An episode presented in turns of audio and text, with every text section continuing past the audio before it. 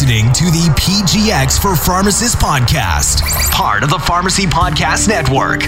Pharmacogenomics is the study of how genes affect a person's response to drugs. This revolutionary science combines pharmacology and genomics to develop effective, safe medications and doses that will be tailored to a person's genetic makeup.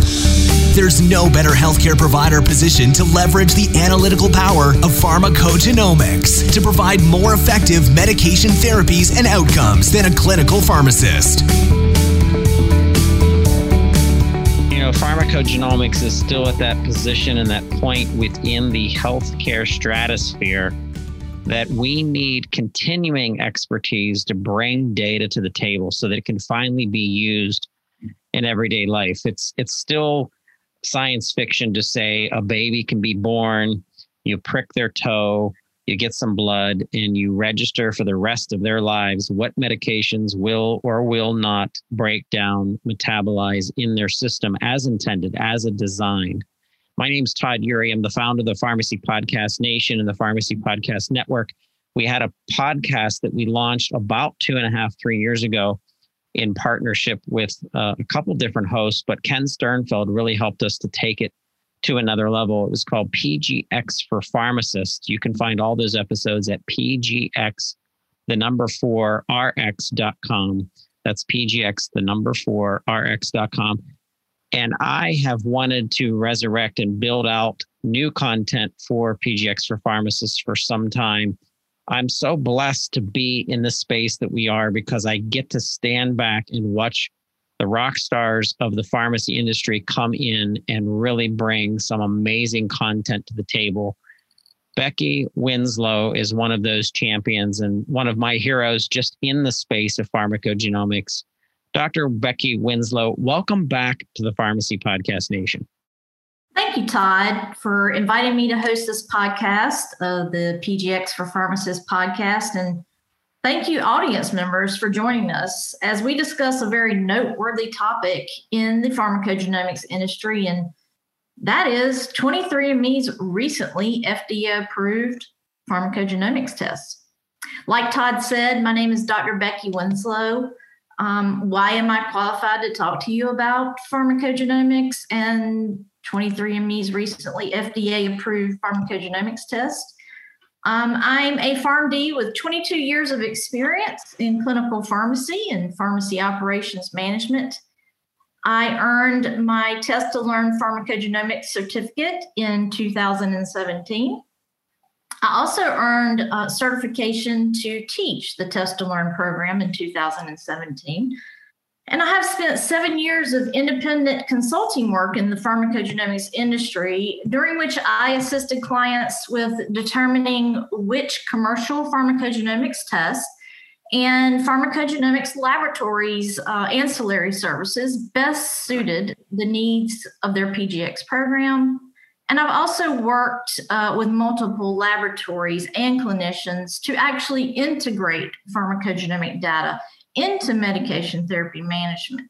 My most recent qualification for talking about this subject is research on the FDA's oversight into pharmacogenomic testing and the effect that it has had on the pharmacogenomics market, and what exactly does FDA approval of 23andMe's pharmacogenomics tests mean to us as clinicians. Today, I'm joined by a superstar from St. John's University. My co-host will be Caitlin Marshall, and she's going to introduce herself now. Hi, everyone. Thanks for having me today. My name is Caitlin Marshall, and I'm a fourth-year pharmacy student at St. John's University. I've been working under mentorship from Dr. Winslow on pharmacogenomics research, specifically in the area of 23andMe's pharmacogenomics test and the different pathways they utilize to earn FDA approval. I'm excited to be here today and for our discussion. Thanks, Caitlin. So let's jump right in and let's look at our main objective for this podcast.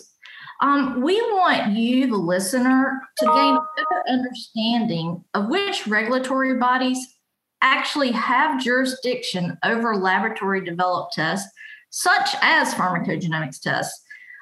Which regulatory body has oversight into pharmacogenomics tests? Why 23andMe gaining FDA approval for their pharmacogenomics tests is noteworthy. And how might one address a 23andMe pharmacogenomics report presented by a patient in a clinical setting such as ambulatory care or community pharmacy? Before we dive into the meat of our discussion, we're going to answer a question that was submitted by an audience member, and I think it's a great preface to what we're going to talk about. The audience member wanted to know if 23andMe is HIPAA compliant. This is a very important question, and I'm sure there's more than one audience member who'd like to know this answer. So I'll begin by saying that 23andMe is not a healthcare provider as defined by HIPAA statutes, and therefore 23andMe is not bound to HIPAA. 23andMe is not considered a covered entity either, and therefore it's not required to use the same protections for genetic information the way a hospital or your doctor would. Now, with this being said, 23andMe does provide direct-to-consumer genetic tests, and once a direct-to-consumer genetic testing company enumerates its intent to protect the privacy of those submitting genes to it, it is contractually bound to those policies. Caitlin, could you expand on this idea for our audience? Sure. So that is true. 23andMe isn't bound to any of the specific confidentiality requirements of HIPAA, but the organization does have a set of safeguards that they use to protect their customers' genetic information. So some of these safeguards can be seen in their encryption of customer data. They also limit the amount of personnel that are able to access this information. And along with those two safeguards, they also created a security management system, which is certified under international recognized standards. So these all protect their customers. Something of note, however, is that they provide transparency within their privacy policy as well. So they outline the information that they collect, along with how they use it, and then who they share this information with. That being said, the company is able to change or update their privacy policy at any time. So the company just needs to post a notice on the policy itself, and then they're able to change the commitment that has been relied upon by its customers. The bottom line is that although there are safeguards in place for privacy protection, that the consumer should really remain vigilant in regularly accessing and understanding the privacy policy. Thanks, Caitlin, for digging deeper into whether 23andMe adheres to HIPAA and what their actual privacy policies are. Now that we've covered that topic, let's actually dig into 23andMe's FDA-approved pharmacogenomics test and why it's noteworthy that they've gained FDA approval for their PGX test. We all know that the United States relies on the FDA to protect public health by ensuring the safety, the efficacy, and security of human and veterinary drugs, biological products, medical devices, our nation's food supply, cosmetics, and products that emit radiation. Caitlin, do these protections by the FDA currently extend to laboratory developed tests, such as pharmacogenomics tests?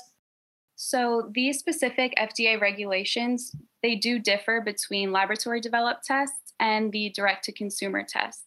So just for some background for our listeners, the laboratory developed tests are diagnostics that are developed, validated, and performed within individual laboratories. So these are used in-house and they cannot be used commercially or they cannot be distributed to other laboratories. So these laboratory tests, such as pharmacogenomics tests, they do not directly fall under FDA regulation. Instead, they fall under the regulation from the Centers for Medicare and Medicaid Services, specifically the Clinical Laboratory Improvement Amendments, known as CLIA. So could you detail a little bit more about CLIA? Why are they important? Can you tell us more about them? Sure. CLIA establishes quality standards for any laboratory testing that is used on humans. So they ensure the accuracy and reliability of the results that these tests gain. So these standards are required for clinical laboratories to be certified by CMS before they can accept any human samples for diagnostic testing. And approximately 260,000 laboratory entities are held to the strict personnel, quality control, and proficiency testing regulation. So CLIA is very critical to the laboratory testing industry, and they actually regulate laboratory developed tests such as pharmacogenomics. So let's take a look back into the past and what happened in 2013 that somewhat disrupted the PGX test industry and called to question a lot of labs and what their future held as far as producing pharmacogenomics tests. Sure. In 2013, the FDA sent out cease and desist warning letters to different pharmacogenomics labs, including 23andMe. So in brief, these letters told 23andMe to stop marketing their saliva collection kit and their personal genome service on the ground that it was an unapproved and uncleared service. So it noted that because of its lack of approval or clearance, it was both adulterated and misbranded under the Federal Food, Drug, and Cosmetics Act. And because of this, the distribution of these devices was actually a federal crime. So it was clear that the FDA's expectations had not been met. However, they did not provide any clear and concise guidelines for direct-to-consumer pharmacogenomics companies to follow to meet these expectations.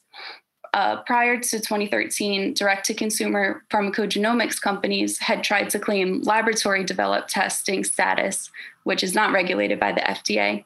But ultimately, the FDA determined that they did not meet the same criteria. I can certainly understand how this disrupted the industry and caused a lot of questions. It was at this point that some laboratories actually stopped producing pharmacogenomics tests, correct, Caitlin? That's right. At this point, many pharmacogenomics labs, such as Inova, they ceased their pharmacogenetics testing altogether. 23andMe, however, they decided to stay the course and work with the FDA towards approval. So since laboratory-developed tests, such as PGX, are not regulated by the FDA, what steps did 23andMe follow to gain FDA approval? Was there an already established pathway that the laboratory developed tests somehow fell under? That's a great question. So to gain the FDA approval, 23andMe needed to prove a few things. So first they had to prove analytical validity, which proved that their tests that they were marketing were in fact accurate and reliable. They also had to prove clinical validity, which demonstrated that the results they obtained from these tests could successfully predict a certain state of health. They also had to prove the claims that they advertised were true and not misleading to customers. And of greatest importance, they had to prove that their users could comprehend the implications of their test results. So in particular, they needed to understand what a negative result really meant. For example, a consumer may have received a negative result for a problematic variant, but this does not mean that they're at 0% risk factor for certain conditions. For instance, environmental factors and untested genes may also contribute towards certain conditions. So they utilized already established pathways to gain this approval. Okay, that makes sense. If you're offering a direct-to-consumer test, you would definitely want the end user to understand or comprehend the test results that they receive. But from the way it sounds, the analytical validity, clinical validity, that was basically the same as what CLIA requires from pharmacogenomics labs. So let's look at those specific processes that 23andMe followed to gain the FDA approval. What are those called, and what did the pathways entail? So although 23andMe was a novel idea, they gained authorization through already established pathways. So first, they gained authorization through the de novo pathway, and most recently, they gained 510K clearance for one of their metabolism reports. So in the de novo pathway specifically, it provides an alternative pathway for medical devices that don't currently have a predicate on the market. So traditionally, new medical devices get default classifications as a class 3 medical device.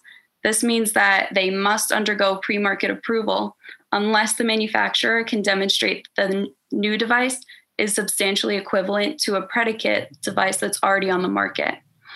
So to put this in perspective, a class 3 medical device happens to be the same category as a pacemaker. Now, an at-home genetics test should not face the same scrutiny that a pacemaker does when trying to earn approval. This is where the de novo pathway comes in. So it recognizes that, yes, this product is novel. No, there's nothing like it on the market yet, but it really should be treated as a class 1 or class 2 medical device based on the associated risks and the clinical implications. So 23andMe was able to prove that their device was of class 2 risk factor, and with special controls, the FDA found that there was reasonable assurance of safety and efficacy to approve the device. So what I hear you saying is that 23andMe actually followed the pathway to gain approval for medical devices.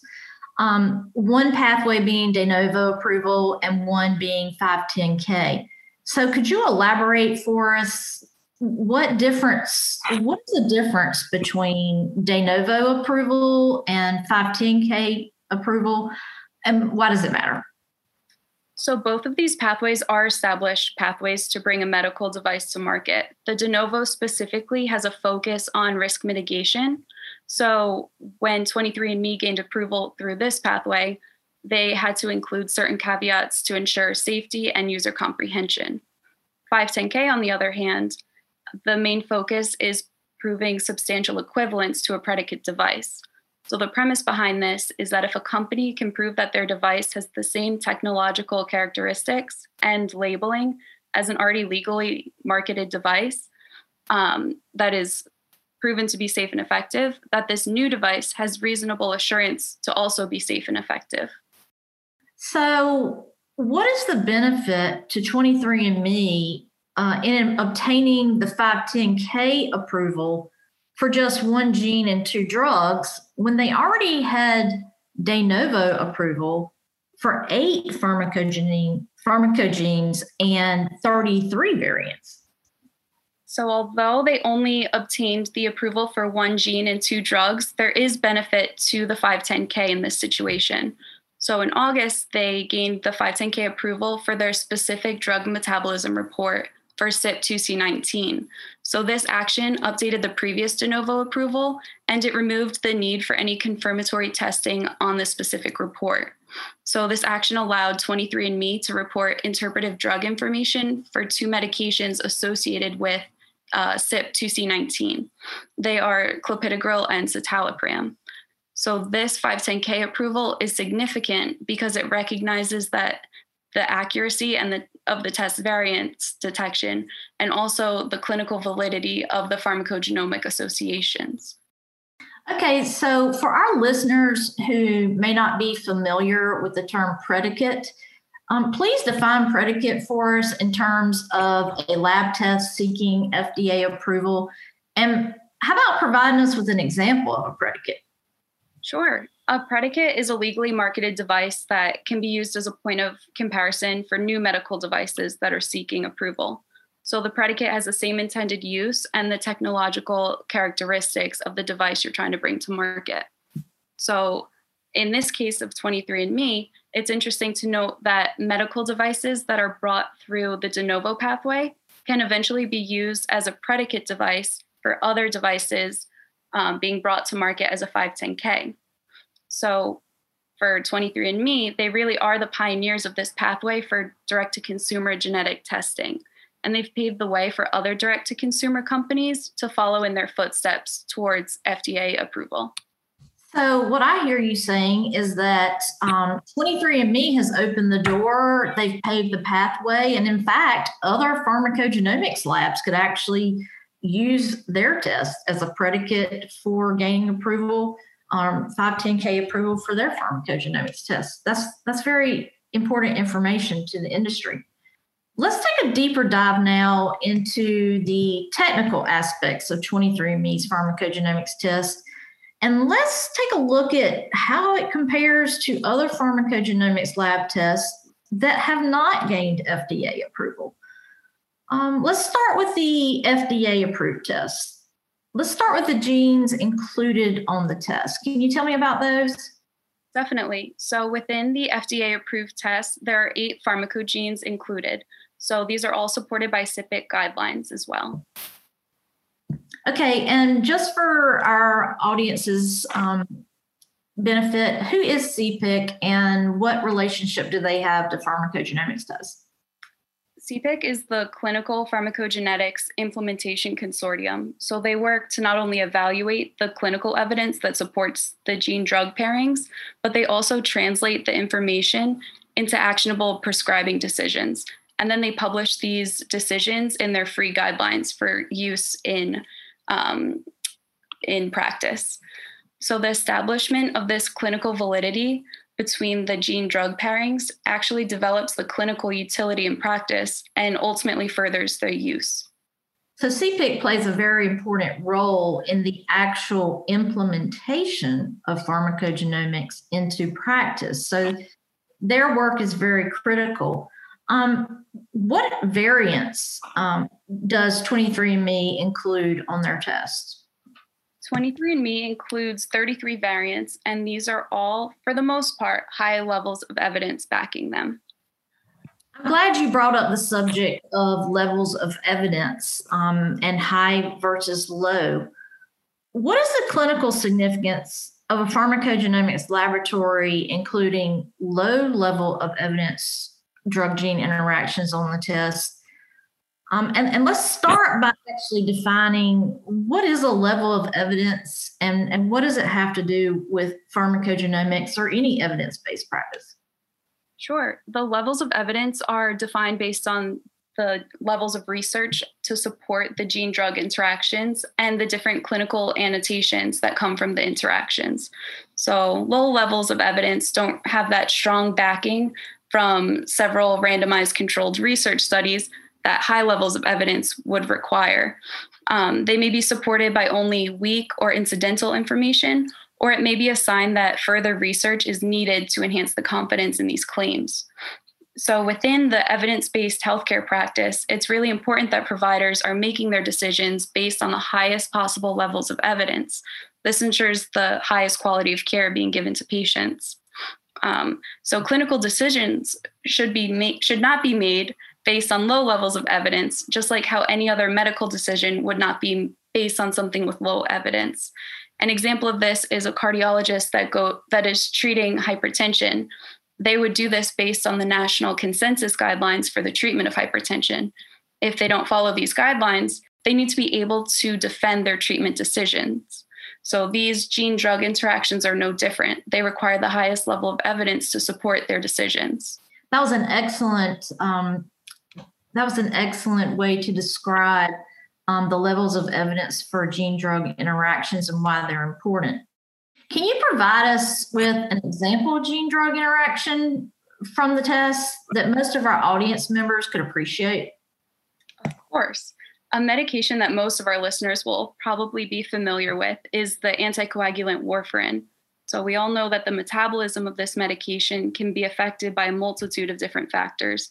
One of these factors can be attributed to the variant CYP2C9 alleles. These are associated with lower clearance of warfarin and subsequently require patients to have a lower daily warfarin dose. So this is the only gene within the 23andMe pharmacogenomics test that has a correlation to the medication warfarin. Okay, what are the implications of only testing for CYP2C9 for warfarin when there are other genes and variants that are important in warfarin's metabolism? I'm happy you brought this up. So although testing for CYP2C9 is very helpful, it's not the only gene that impacts metabolism. So for example, VKORC1 is also a gene that is commonly tested for in correlation with warfarin metabolism, but it's not found in this test. Along with that gene is CYP4F2, which also has a correlation with warfarin. So when you start to compare the content of 23andMe's test with the other commercially available lab tests, you start to see that there are some limitations within the content it provides. So with this limited content, the consumers are not really getting the full picture of their genetic profile, which does have significant potential for higher rates of false negative results coming from this test. So I equate this to patients who also took 23andMe's breast cancer screening test. There was quite a bit of discussion about this test being direct to consumers on the market because 23andMe doesn't test for all of the genetic variants that can lead to breast cancer. So there was concern that consumers might have false hopes that they would not have breast cancer when in fact they weren't tested for all of the variants that could actually lead to breast cancer. So I'm glad you pointed this out because it's very applicable to pharmacogenomics as well as it was to breast cancer screens. So let's take a look at what do we do? What does a clinician do? If a patient shows up in the clinical practice setting with a 23andMe pharmacogenomics test report and either ask you to explain the results, or they might even ask you to contact their doctor to change their drug therapy. Or even more concerning, what if the patient has already changed their drug therapy based on their 23andMe pharmacogenomics test result? That's a really interesting idea to explore. So the case scenario may actually be more common as we see a rise in the popularity of these at-home genetic tests. So since community pharmacists are highly accessible healthcare providers, they really need to be prepared for these types of questions that may come about from a direct-to-consumer at-home test. So first, it's important that they ensure the patients understand the benefits and limitations within each test. So 23andMe's direct-to-consumer pharmacogenomics tests are an affordable and accessible option for patients, but it's crucial to convey that they cannot be used to take the place of medical care, and they cannot be used to take medical care within their own hands. So this information should ideally be used as a tool to improve conversations between the patient and their doctors, not as a replacement for professional medical care altogether. So if your patient presents to your pharmacy with their test results, they need to be pointed into the direction of further confirmatory testing from a CLIA-approved lab. This ensures that they're getting correct results and a more extensive panel of genes and variants, so they have a better idea of their genome.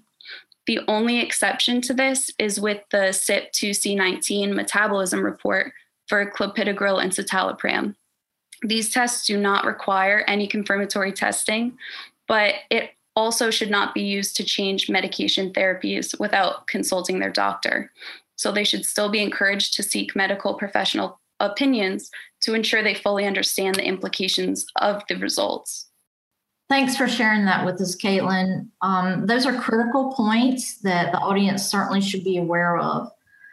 So let's just recap our discussion. First of all, 23andMe winning de novo and 510K FDA approval for their pharmacogenomics test is very noteworthy because it's the first direct-to-consumer pharmacogenomics test to win FDA approval.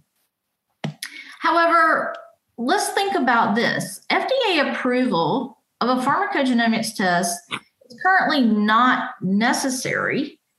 And the FDA approval doesn't actually signify that the test is any more analytically valid, clinically valid, and/or clinically useful in clinical practice, no more so than other CLIA-approved pharmacogenomics tests.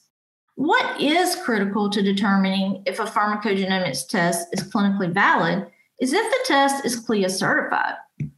CLIA is the organization that has jurisdiction over laboratory-developed tests, including pharmacogenomics tests, and they regulate for clinical validity. In fact, CMS recently abruptly restricted the Food and Drug Administration's ability to require pre-market review of laboratory-developed tests through guidance and other informal communications. So this statement has left industry players scrambling to figure out how this impacts their diagnostic regulatory strategies and calls into question if the Food and Drug Administration's approval of 23andMe's test is as noteworthy as we may have thought it was. So I agree, Caitlin. While not required for a pharmacogenomics test to be clinically validated, 23andMe earning FDA approval for a direct-to-consumer pharmacogenomics test is a step forward in patients advocating for those tests and their healthcare. We would like to acknowledge Dr. Jeanette McCarthy and the Global Medical Device Podcast, and we would like to thank everyone for joining us today, and we hope we broadened your knowledge about 23andMe's FDA-approved pharmacogenomics test and its potential impacts on patients and clinicians. So if you have any further questions on this topic, please contact Caitlin or I on LinkedIn. We look forward to hearing from you. Hey, I want to thank you both for providing such amazing information and updates to us. We really have had listeners request a dig into where are we with pharmacogenomics right now. So the technical information that you've both provided today, Becky, it was greatly appreciated. Caitlin, thank you so much for providing us additional insights. We're going to ask listeners to send questions to us. Please look at the show notes for contact information to get in touch with Becky. And if you want to tweet us, if you want to reach out to us to the show, we can always get information to either of our co-hosts today. And that would be at Pharmacy Podcast on Instagram and at Pharmacy Podcast on Twitter. And you can find us on LinkedIn as well. But I want to thank you both. Thank you, Todd. Yeah, thank you for having us. You're very welcome. You're listening to the PGX for Pharmacists podcast. You can find all the episodes at pgx4rx.com. And as always, we thank you for listening to the Pharmacy Podcast Network.